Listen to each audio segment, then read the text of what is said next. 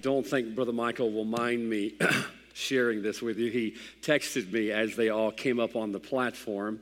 Hey, where you at, Brother Michael? Is he in here tonight? Uh, he's over here. Brother Michael texted me while I was up on the platform, and he says, Good luck following that. And uh, I don't think there is any following that. Amen. We're going to do the best we can, but thank you, young people, for that. Boy, what a blessing that was. Amen. Uh, I honestly do believe it's getting down in there. And, uh, you know, I hope they sound good. Boy, they do sound good. And I'm thankful for those that work with them. Uh, but, boy, it sounds good when you can tell when it's coming from here out of the abundance of their heart. Boy, that's our prayer that that gets down in there and that we continually and steadily turn out young people that go on, not just to impact Hattiesburg, but as hard as it will be to see some of them go, boy, wouldn't it be great? God calls some of our young people to the mission field to be used of Him and called around the country, maybe to go pastor and serve in different ministries. And what a blessing that'd be that we turn out some folks that would do just that. And it starts when they're young, amen? They need to know that God might call them God gets missionaries from somewhere and preachers from somewhere and servants from somewhere. And uh, I'd like for God to kind of look at Central Baptist Church in Hattiesburg first. Amen. I'd like for him to know he can get some good ones out of here. And that begins with us working with them from their young. And Brother John and Stacy doing a great job with that. Our Sunday school teachers, Miss Kim, and folks working in their music. Thank you for investing in our kids, investing in our church. Uh, tonight we're going to talk about the church just a little bit. And I'm uh, going to take a different approach in the message tonight. Going to set up something I'm going to preach next week. And so tonight's kind of an introduction to that, something that's been on my heart for months and months, maybe over a year now, and going to introduce it a little bit tonight and really start preaching it next Sunday night. So if you have your Bibles, want to go ahead and open them to the New Testament, Galatians chapter 5, Galatians chapter 6 as well. Galatians chapter 5, chapter 6. Thank you for the great spirit today. It's always encouraging to come and feel like the Spirit is allowed to flow and move and is not quenched. Amen. We can all do that, and I appreciate it when you don't, and allows me to have a lot more liberty uh, there are times, I'll be honest with you, in every pulpit I think I've ever preached in, there have been times you get up there and you just feel like the Spirit's kind of locked up a little bit. Uh, feel like it's quenched for some reason or another. And uh, sometimes, to be honest, it may be me. I don't know. Uh, sometimes I think we're all honest. We admit that maybe it's you from time to time. Uh, but boy, it's great when you get behind the pulpit and you tell the Spirit's not quenched and the Spirit's allowed to work and move. And uh, those times, I tell you, when it is quenched, uh, you just want to come down. You want to finish and come down and go home. What a blessing it is when it's not. And appreciate you bringing a good spirit to church. Galatians 6, if you're there, let's stand together tonight. I'm Going to pick up in verse 1, begin reading down to about verse 10. That way, we'll give you 10 verses to stretch your legs. Uh, get out your wiggles. Amen. Don't get too comfortable. Don't want you going to sleep. Galatians chapter 6, verse 1, the Bible says, Brethren, if a man be overtaken in a fault, ye which are spiritual, restore such a one in the spirit of meekness, considering thyself, lest thou also be tempted. Bear you one another's burdens, and so fulfill the law of Christ. For man think himself to be something when he is nothing, he deceiveth himself. What a great reminder there. Verse 4 But let every man prove his own work, and then shall he have rejoicing in himself alone and not in another. For every man shall bear his own burden. Let him that is taught in the work communicate unto him that teacheth in all good things. Be not deceived, God is not mocked, for whatsoever a man soweth, that shall he also reap. For he that soweth to his flesh shall of the flesh reap corruption, but he that soweth to the Spirit shall of the Spirit reap life everlasting. Uh, and let us not be weary in well doing, for in due season we shall reap if we faint not. Now, believe it or not, our key text tonight is verse 10. The Bible says, As we therefore, as we have therefore opportunity, let us do good unto all men, especially unto them who are of the household of faith. Notice those last few words. The Bible says, who are of the household of faith. We're going to talk about that for a few minutes tonight and introduce something I'm going to preach on next week. Let's pray. Father, thank you for your word. Uh, Lord, I trust in it tonight and I trust in you to do the work that you desire in the message. Uh, Lord, I know that I am nothing, Lord, and outside of you, nothing will happen here tonight. So I pray, Father, for your power, for your feeling, for your liberty tonight. Help us open our hearts, receive what you have sent. Help me to say what needs to be said in a way, Lord, that is easy to understand and pleasing to you. I pray you help us during the invitation time to respond however you may lead. Lord, once again, be with those, Lord, that are in the hospital, those grieving tonight, these difficult times. Give grace, we ask, in Jesus' name. Amen. You may be seated. Uh, I'm sure we've read through Galatians 5, Galatians 6 as we read through the Bible throughout each year uh, together as a church. And I'm not going to take the time to go through the entire uh, books in the or chapters of the book of Galatians, but uh, as you read through this, I don't know how you read and how you see things, uh, but I always notice common denominators and I pick up uh, repetitive themes throughout books and throughout chapters. And Throughout chapter 5 and chapter 6, there's a continuous theme sprinkled in those chapters that really concerns others. Okay, I'll show you here just for a few moments. Uh, chapter 5, if you would, look down to verse number 13. Uh, the last part of verse 5, the Bible says, uh, By love serve one another. So there's that others theme that is there. Uh, we see in verse 14, the Bible says that thou shalt love thy neighbor as thyself. There's others once again being repeated there. Uh, if you look down to verse verse 26, the Bible says, Let us not be desirous of vainglory, provoking one another, envying one another. Notice that others theme there, chapter 5. Then we go into verse chapter 6. Uh, we look at verse number one. The Bible says, If a man be overtaken in a fault, ye which are spiritual, restore such a one. That's another one that God has allowed to be in our path or to be in our fellowship. Verse two, the Bible says, Bear ye one another's burdens. And then finally, we get down to verse number 10. And we see in verse number 10, the Bible says that we are to do good unto all men. That's others, especially them who are of the household of faith. Now, as these theme of others kick in, I want you to notice specifically a group of others that the Bible gives us. In verse number 10, the Bible says, Do good unto all men, especially unto them who are of the household of faith. Now, it's vital that we understand how God wants us to review or to view our relationship that we have as a body of believers with one another. Notice what He calls us. He calls us the household of faith. Now, I want you to get that tonight and let that thought stick in your mind as we speak to the church, as we speak to Central Baptist Church. The Bible says that we are a household of faith. Now, here's something I think is true tonight. Sometimes I think we do well in acknowledging that as a child of God, we all have a heavenly father, all right? It's easy to acknowledge that, that we all have a heavenly father, but the area I think that we don't do too well in, in the area that I think we really forget sometimes, is that if God is our father, we have spiritual siblings. All right? Now, it's easy to talk about our Father, God, our Father in heaven, and He's my Father because I'm saved. If you're saved, He's your Father. But if he's our father, that means we are spiritual siblings. Sometimes we forget about that. We're not just fellow members here uh, of a body. We're not just fellow members of the church. I mean, the Kiwanis Club, they have members. The Chamber of Commerce, they have members. Uh, and your hunting club, it has members. Amen? But we're different than that. The Bible says that we are part of a household of faith. We're not just members together of a church, we are part of a family of faith. Okay, now this is very important. Why? Because tonight we're going to introduce something very simple. We're going to walk through an introduction that next week we're going to start preaching on this subject of the family of our faith. And that's what tonight we're going to begin looking at the family of our faith. We're not just fellow church members, we are part of a household of faith. And sometimes I, I believe we forget how God would have us treat one another. And I believe it's vitally important that we strengthen the heart of our church by helping us understand what God says about this family of faith that we are in. Now, here's what we're going to do tonight I'm going to give you two whats, okay? Two whats of what God says we are and then I'm going to give you one how, okay? Two whats and one how out of verse number 10 about this subject of the faith of our family. God says we're part of a household of faith. Now, watch what verse 10 says. As we have therefore opportunity, let us do good unto all men, especially unto them who are of the household of faith. Now, we need tonight to understand how God says our relationship is supposed to be, okay? Sometimes we have a business like relationship within the church when the Bible says we are a family. As a matter of fact, not only are we a family here at Central Baptist Church, but we are of the household of faith, which means our family ties as a child of God are not going to be broken on this lifetime, they carry on through eternity. So we are part of an earthly body of believers, the family of God, the household of faith here. But that family tie is so strong through the blood of Christ that it carries on throughout all of eternity.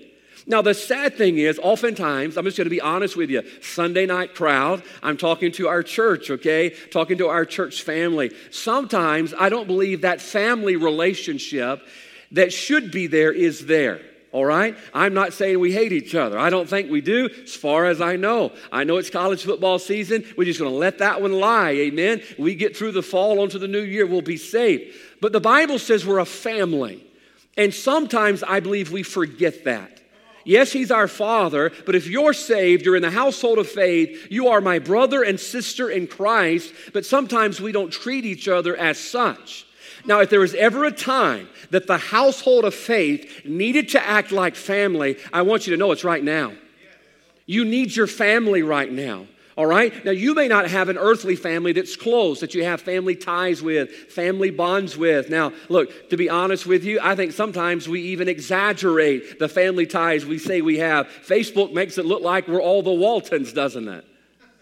You know, good night, so and so, good night, so and so. You know, I, I, I, didn't watch much of the show growing up. Just wasn't one of mine. You know, Andy Griffith was my thing. Didn't really watch a whole lot of the Waltons, but we just, we said, well, I don't have that type of family. To be honest with you, most people really don't.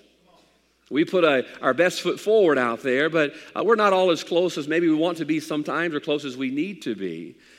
But as the church, the household of faith, I do believe we need to learn how to be a closer body of believers. That during this, these times we're living, these extraordinary times we're living in, we could be a close knit family that leans upon each other. Now, notice what it says. I'm going to give you two what's first. What God says about the family that we are supposed to be one toward another. The Bible says to do good unto all men, especially those that are the household of faith. Now, notice two words, if you will, those words do good do good.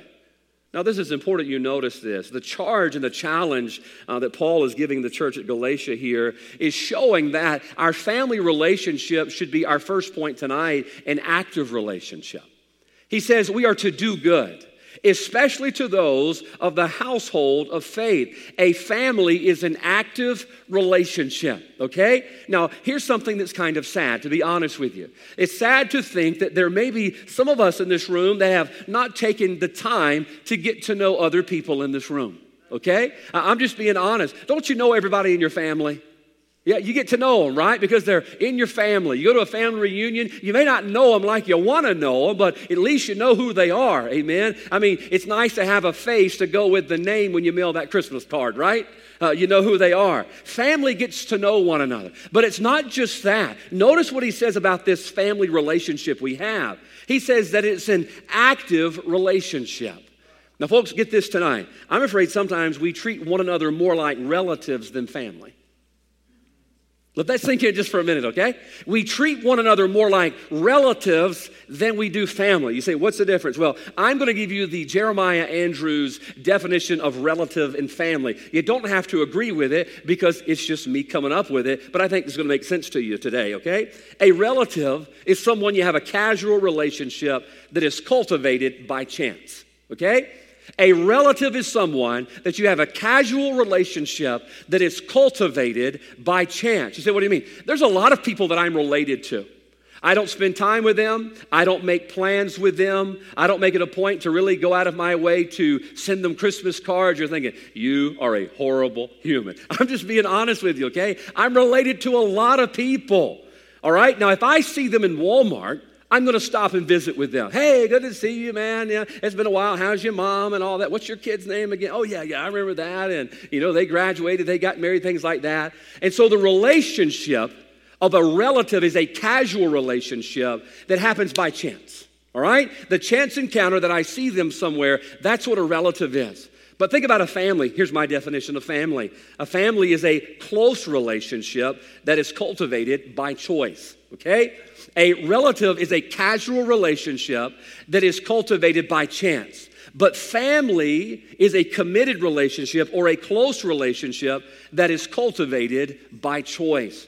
That means because they're my family, I'm going to make it a point to spend time with them. They're my family, therefore, I'm going to make it a point to find out when their birthday is. I'm going to find out about their children if I heard they were sick. If I heard they lost their job, I'm going to ask them about that. Hey, is there anything I can do with you? Now, the Bible says we're not just relatives, we are part of a family, we are part of the household of faith. And sometimes it's sad to say, as a church grows, we grow out of that family relationship and we grow into that relative relationship. Can I tell you, in 2022, Central Baptist Church has got to be a church family. We cannot just be a group of relatives that pass each other in the night. No, we've got to be a close family that has a close relationship by choice. I'll give you an example. I walked into our guest bedroom the other day, and they're on the, well, I can't say this behind the pulpit because they may be watching tonight. There on the floor was all of these brand new toys in their packages. And uh, I asked my wife, I said, hey, what is all those toys? You know, can I play with one? And she says, that's all of our, our nieces and nephews' Christmas present. She's on the ball this year. And uh, hey, if the Lord comes back before Christmas, y'all are welcome to go over there and get all that you want, okay? Uh, and if you want to go over there and get all you want, we need to talk after the service because I want to make sure you're going with me, amen? My wife said, I've got this one, and I've got that one this, and that one this, and that one this, and that one this. You see, we've already taken care of Christmas for our family. That's our family. Now, I look, look, I love my second cousins, third cousins, fourth cousins. Hey, this is Mississippi. We got fifth cousins. You know, it may be your fifth cousin and, and your brother in law. You just never know how things work here in the South. But, you know, I'm just being honest with you. I don't have their address. I haven't taken the time to get to know their, their, their phone number. Why? Because they're, they're, they're relatives, but I don't have that close family relationship. Can I tell you, my burden as, a, as, as our pastor here at Central Baptist Church is that we wouldn't just be a church of relatives, but that we'd be a church family where we make it a point on purpose to get to know one another in a relationship that is cultivated by choice. Can I tell you something tonight? We're not just related, we're part of a family, and that's the family of God.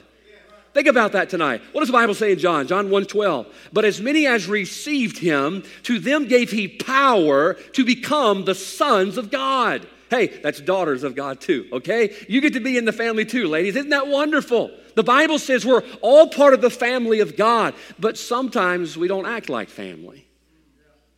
Now, folks, I'm just being honest with you tonight. Uh, I visit with folks throughout the week, inviting them to come be a part of our church. Can I tell you what I tell them? I say it's a great family to be a part of. Not just the family of God, but the family here at Central Baptist Church. But I want you to know that's not going to stay that way by accident.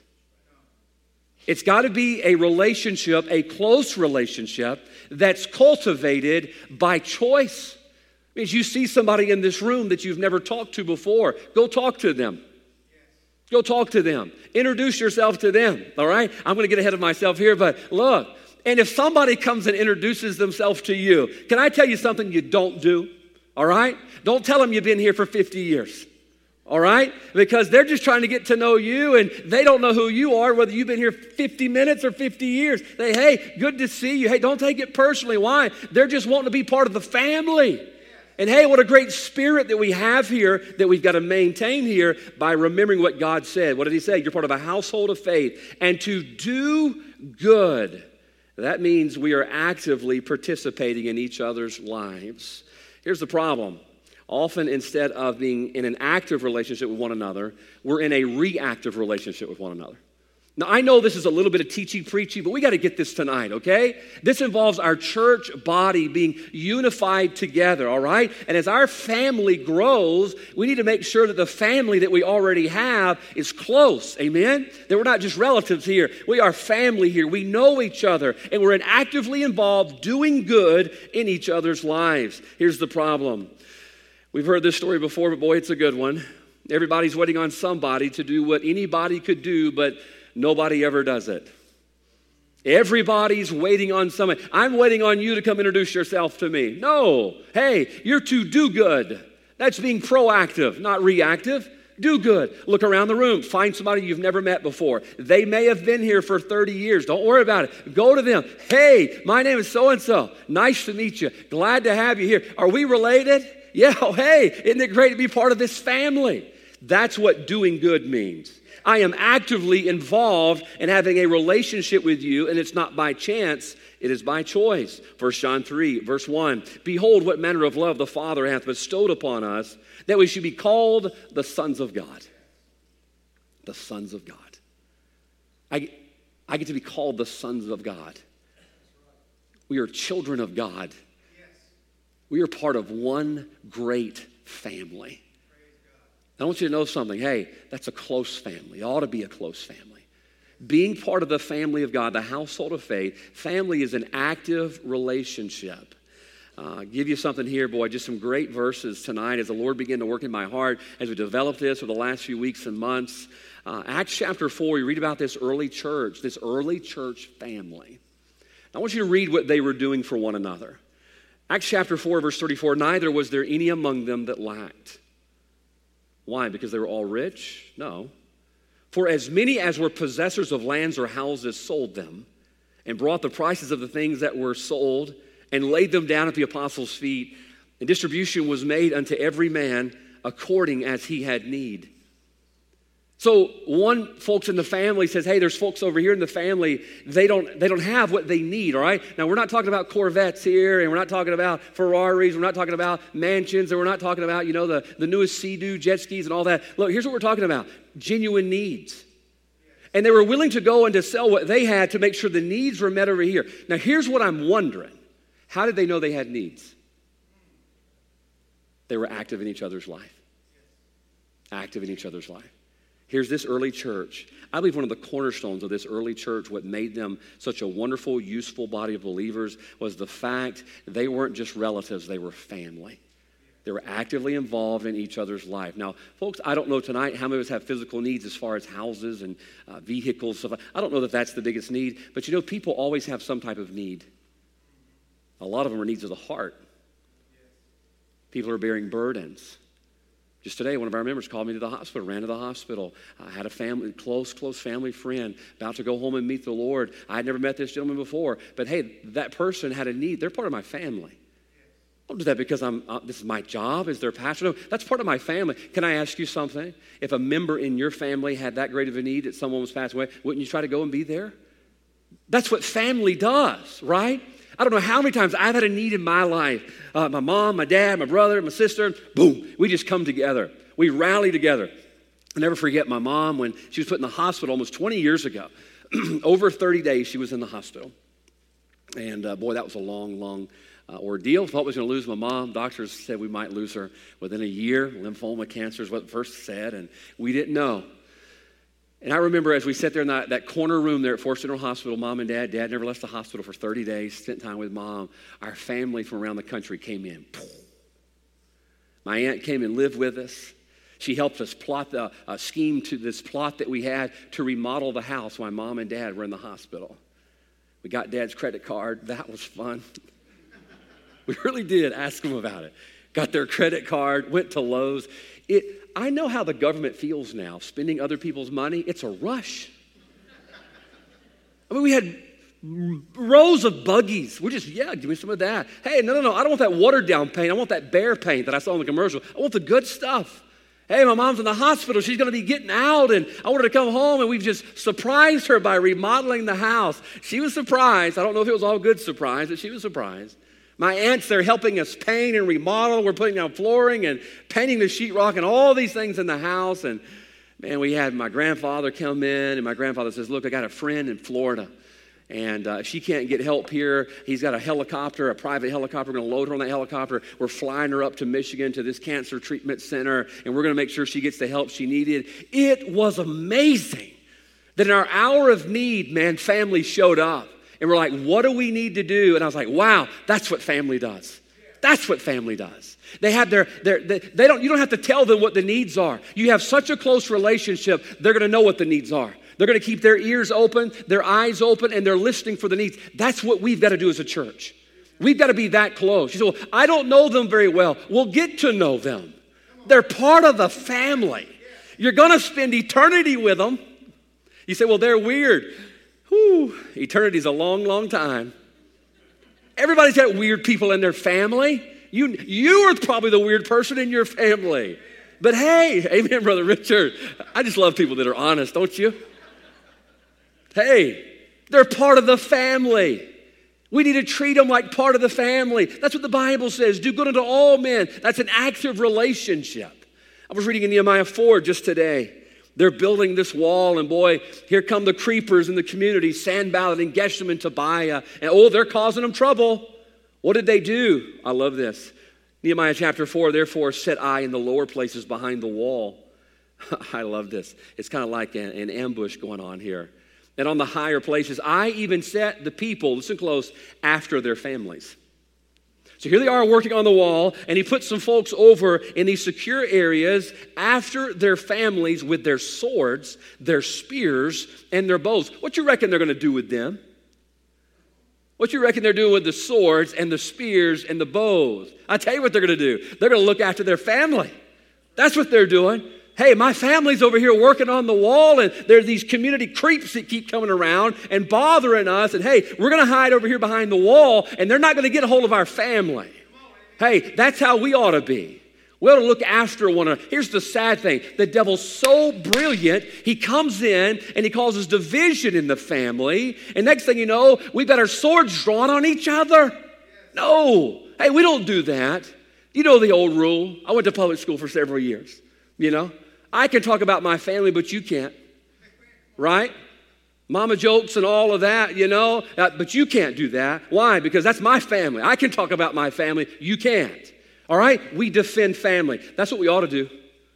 As a church body, we defend family. That's an active relationship. You go on and read Nehemiah 4, it says this Be not afraid of them Remember the Lord, which is great and terrible, and fight for your brethren, your sons and your daughters and your wives and your houses. What did he say? Fight for your family. Fight for your family. Can I tell you, in our family, there ain't nary a one of us perfect. I'm not sure how you spell that, but it's the truth. We're a southern family, right? Nary's a word. None of us are perfect. All of us have problems. All of us can be offensive at times. All of us can. But we're family. And I promise you, the tie that binds us together is far, far greater. When I say blood's thicker than water, hey, this is the blood of Christ that was shed for us that made us part of the family of God. And there's nothing tonight, nothing tonight. Listen, that we ought to be willing to divide the family of now. You say, what's going on? Preacher must know something. No, no, no. This is preventative tonight. A family is an active relationship. We can't always pick the members of our family, can we? We all have those weird relatives. You show up at the family reunion, you're thinking, man, you think you have the Walton family, right? That Norman Rockwell painting of the family. You think you got that. And you get to your family reunion you remember, oh, yeah, I forgot about that guy. And, and, then you're asking your spouse, is there any way that you can legally kick somebody out of your family? You know, because other than, than that one, no, folks, can I tell you something? We might be the one that gets voted out if you could do it. Matter of fact, if, if anybody does the voting out, it ought to be God. And the Bible says He died for all men. He offered that free gift of salvation through Jesus Christ to all men that can be part of the family of God and be called sons of God. The Bible says in 1 Corinthians 12, verse 26, the Bible talks about this member of the family that we are, and whether one member suffer, all the members suffer. I love this next two words with it. With it. One member suffers. Think about the members of this body of believers. All members suffer with it. That's not at a distance, that's with them. Whether they're down in the clay, in the mire of sin, we, we go, as the Bible says, what did it say? We just read it a moment ago. Verse 1 If a man be overtaken in the fault, which your spiritual restore such a one. That's what family does. I don't know how many times I've gotten my truck stuck. First truck vehicle's an 86 F 150. Still got it over the camp, just hadn't drove it in forever. And boy, I got that thing stuck so many times. Call my dad. Dad, I got stuck again. Dad come out there with a tractor, dad come out with his truck, or dad come out with a bobcat, and he pulled me out. Well, that's what family does. And we get stuck in the mud, the clay. We go pull them out. Why? That's what family does. May not be what relatives do. That's what family does. Number one, what is family? Family is an active relationship. Benjamin Franklin made this comment, we've said it before, made this comment at the signing of the Declaration of Independence. He says, We must all hang together, or most assuredly, we shall all hang separately. Boy, I tell you, if there's ever a time the church needed to hang together, it's right now. As a matter of fact, there's other people that need to be a part of this family, but they need to be a part of an active relationship. So, number one, what is a family? It's an active relationship. Number two, watch what it says.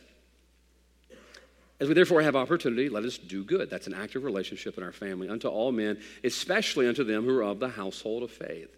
So it says to do good, but then it says especially unto them who are of the household of faith. Not are we only to do good, the Bible shows us that we have an active relationship that goes above and beyond a regular relationship. Do good to all men, but especially unto them who are of the household of faith. Number two, notice that a family is an invested relationship. Not only am I active, but it's an invested relationship. And here's what Paul's making clear. He says, The family of God bears a particular responsibility to one another. Is that not what the word especially means? The family of God, we bear a particular responsibility to one another. He says, especially those that are the household of faith. Now, can I tell you what the difference in a casual relationship and a committed relationship is? All right? A casual relationship is what you have with a relative. A committed relationship is what you have with family. Can I tell you the difference between a casual and a committed relationship? Cost. Cost. A casual relationship is one that you're not investing in, it's just there by chance. But a committed relationship is one that you're investing yourself, your time, your resources in, and you're doing it by choice. You're investing it, especially of the household of faith. Give an example. I love when the Bible bears out the Bible, don't you? First rule of hermeneutics. John 3:16 the Bible says for God so loved that's relationship, correct me? For God so loved, that's a relationship. But wait a minute, what does it go on to say? That he gave his only begotten son. That's cost. That's committed relationship. That's not just relative, that's family. Christ was willing to give himself. God was willing to invest his son in order to have a committed relationship with me. And that's the type of relationship we should have with each other. A relationship, especially those of the household of faith, where we have invested in it personally. Why? He did that that we might become the sons of God. The family of faith must be willing to go above and beyond to maintain closeness in our household. Now, I want to I want to turn here with me real quick. I'll give you this, and the last point is pretty quick. We'll go down the list. Genesis 14. I want you to turn there with me right quick, if you don't mind. Genesis 14. I want to show you something about a family relationship, man. And uh, you're going to be so excited to read about this one because I bet you've gone through something like this in your family as well. Genesis chapter 14. And um, let me just give you some of the backstory here, of what's going on, okay? Just for the sake of time. Genesis chapter 14, we are reading about Chedorlaomer, okay? Now, it's kind of sad that there's a bad guy here whose name is Cheddar because I like cheese. It's a sad thing to equate that together. But Chedorlaomer, he has invaded Sodom. And during this time of this conquest, he has kidnapped Lot, okay? Can I just throw this in there? Freebie has nothing to do with the message. If he wasn't there, he couldn't have got kidnapped. Throw that out there. All right? Stay away from Sodom. You'll never get kidnapped in Sodom, but that's for a later date. So here's Lot. Lot's been kidnapped. Watch, if you will, down to chapter 14. Uh, let's pick up at verse 14. And when Abraham, Abram heard that his brother was taken captive, he armed his trained servants, born in his own house, 318, and pursued them unto Dan. Now, here's Abram you know, got that family member there, always getting into trouble. I mean, Lot always needed bailing out. But watch what he did. No questions asked. The Bible says he armed his trained servants. Now, where did the servants come from? They were his. Born in his own household. What's happening? Abram's investing his own house. His own. Why? Because that's family. That's family. Do you know what's amazing? I don't see here where he says, You shouldn't have been there in the first place. Isn't that what we're guilty of? Well, I'd help them, but good grief, they knew better. Well, you know, every time we sin, we knew better. And while we were yet sinners, Christ died for us. Why? Because He wanted me to be, become the sons of God. So here we have Abram going above and beyond for his family.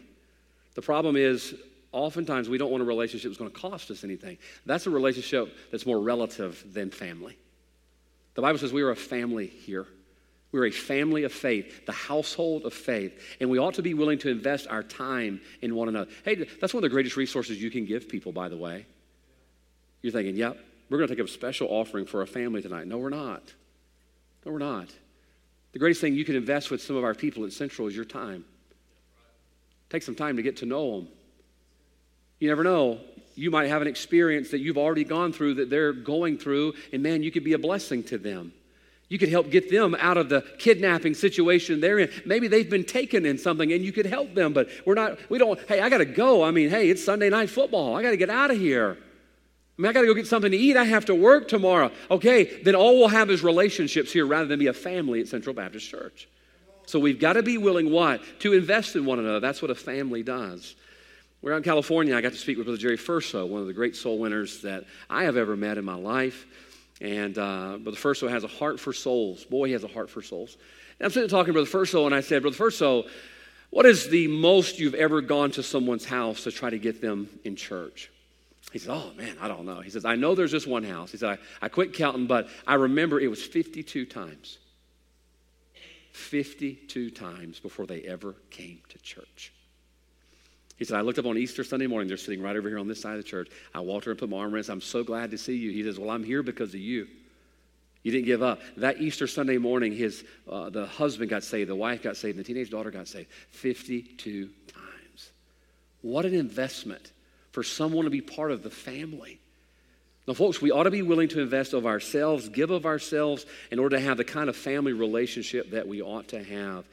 I'll give you this and I'll give you the last point. David in 1 Samuel 30, one of my favorite, really, accounts where Ziklag's been burned, the family's been carried away, David is, is being talked about being stoned by his own men.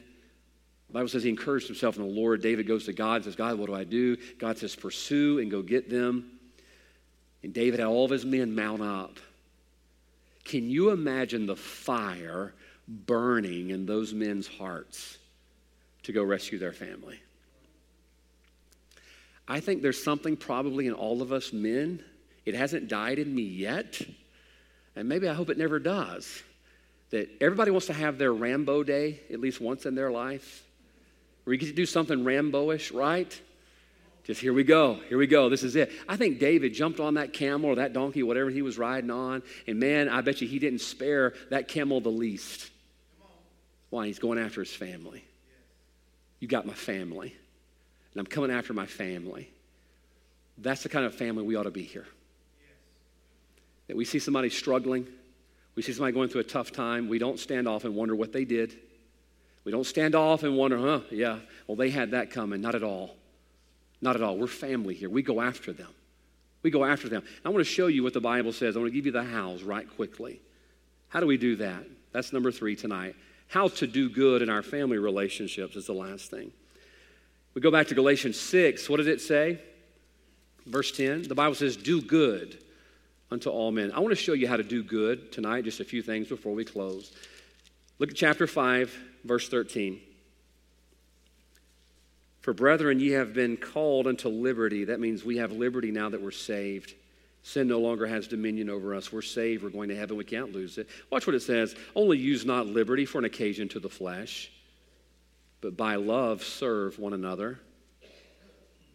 Can I tell you, it would do good for us tonight to learn to love one another as family like that. Be, we'd be doing good. If we could learn to love people, to serve them, that verse 13 is talking about the example you are to your family. It says, just because you're saved and just because you have liberty, the Bible says, don't use that as an occasion of the flesh, but by love serve one another. It would do good for us to learn how to love one another like that you know, I've talked to several of you that have been here a while and uh, asked you your story a little bit, how you got saved and how you got to Central and what kept you here so long. And one of the things that I've heard from several of you is that you got saved, came to church, and one of the older families took you under their wing and helped disciple you and grow you in the Lord. Man, that's the kind of love we should have one for another. We take people under our wing and we cultivate them. We invest in them. We try to grow them. Why? We want them to be here. We want them to be able to be rooted and planted in the will and the word of God. Keep reading. We look down, verse number 14. The Bible says, For all the laws fulfilled in one word, even this, thou shalt love thy neighbor as thyself. We would do good to learn to serve and to love one another. You know, Paul told the church at Ephesus, Ephesians 1:16, cease not to give thanks for you, making mention of you in my prayers. One of the greatest things we can do for the family here is to pray for one another. That we pray for one another. I'll tell you, I look back at COVID and all that we went through. Boy, you're talking about a learning curve, a baptism by fire for a new pastor going through that. And there were times people were mad at me. I didn't even know them yet. You know, I was still kind of new here and we were going through all of that. And boy, tough, tough days, tough decisions, trying to figure everything out in the middle of all that. And I remember there was one day I, before I ever left the house in my prayer time, I told the Lord, I said, Lord, I'd love some good news today. You know, I'd love to just be loved on, hugged a little bit. I just told the Lord, no joke, no joke. Heard a knock at the door that morning. Miss Pam was at her desk. Somebody comes in the door totally unsuspecting member. Totally, never would have expected this. It says, Pastor, I'm here to pray with you. I said, Okay, why? Just because the Lord told me to. And they knelt down and they prayed with me. And I cannot tell you what that did for me that day. Man, it was good. Somebody loved on me when I needed to be loved on. You know what that makes me want to do? I got to do better about loving on people when they need loving on too. We can't just be a vacuum of all the love. Hey, we got to make sure that we're going out and reflecting that love, loving on people going through a tough time. What does it say, chapter 6, verse 1? Brethren, if a man be overtaken in the fault, he would your spiritual restore such a one. Can I tell you, you do good to help restore some folks. Go to them. You keep reading. Boy, there's so many. We won't take the time to go through all of these. Verse 2 Bear you one another's burdens. We do good to be there for one another. I tell you something? You don't have to have the, all the answers. I don't. But boy, one of, the, one of the most blessed things you give people is your time. Just be there with them. I don't have the answer. I don't know what to do. But I want you to know I'm here for you. I want to help carry this. I want to carry this in prayer. Hey, could I, could I go get you some chicken or something? That way, that's one less thing you have to do. Bearing one another's burdens. If you've ever been the beneficiary of someone that helped carry your burden, there's nothing in the world like it. Burden bearers. That's what family does. We're a family, and we've got to learn to function that way. One of the things we're going to start with next Sunday. Next Sunday, I'm going to start introducing our church to our church. He said, What for? Well, I'll tell you, I have found out that some of you don't know some of you. Truth. I'll be talking with some of you about somebody that's been here for 10 years. It's say, who? But they've been here 10 years. They're part of our family, you know? They help watch your children back here. Huh? I don't know them. Here's what I do. Starting next Sunday, uh, I, by the way, I'm not going to just pull you randomly out of the crowd. Some of you are like, not coming next Sunday, okay? Here's what we're going to do. I'm going to contact you, some of you this week, and we're going to start scheduling some of you throughout the next few Sundays. We're only going to do it on Sundays because I want the big crowd to hear that everybody gets to know everybody. Uh, and I'm going to clear this with you long ahead of time. And I'm going to ask you to condense your, uh, your testimony here at Central down to two years, how long you've been here, who your family. And I'm going to have you come up. I'm going to have the men come up uh, that want to. And if you don't want to, I'll just introduce you. But the men that come up during our offering time. And I'm going to have the men of that family pray for our offering. But I'm going to introduce our church to you because I've learned that not everybody knows everybody. Now, don't panic. If you don't want to pray, I'm not going to make you pray. But I want to introduce our church to our church. Why? Because at the very least, family knows family. If we're going to serve together and bear one another's burdens, wouldn't it be good if we, if we knew each other and got to know each other? I believe that's what God would have us to do. So tonight, it's very, very simple. Verse number 10, the Bible says we're part of a family, a household of faith. What is a family? Well, a family is very simple it's an active relationship. We are doing good. Now, in order to do good, you've got to take the time to get to know them and understand the needs. Number two, what's a family? A family is an invested relationship. A family is going to cost you your time. How do we do good? Just read Galatians chapter 5, Galatians chapter 6. Now, folks, as our family grows, I hope that we continue to bring folks in. Met new people this morning. God always has visitors here in our service. As our church family grows, let's make sure we stay a family. Amen? Not just a bunch of relatives. And oh, what a blessing it'll be that as, hey, your day comes where you're bearing a burden, that, that somebody steps up and says, hey, could I help you with that? Can I pray with you about that? Hey, you know what? I don't know you very well. That's a great way to get to know people right there. Well, hey, I don't know you. I've been here a while and I just kind of set in my spot. Uh, throughout the next few weeks, we're going to have some how to's and how do we can do that, especially when we have visitors. But tonight, here's what I want you to pray about I want you to pray about what kind of family member you are and what kind of family member you need to be. Okay? I'll be honest with you right off the bat tonight. I know there's some areas I need to work on as pastor. Uh, there's some things I want to do better been telling my wife ever since we got home a few, weeks ago. Uh, I said, let's do better. Let's do better. Let's strive to be better. And one of the best areas we can do that is right here in our church family. Amen. Heads are bowed, eyes are closed.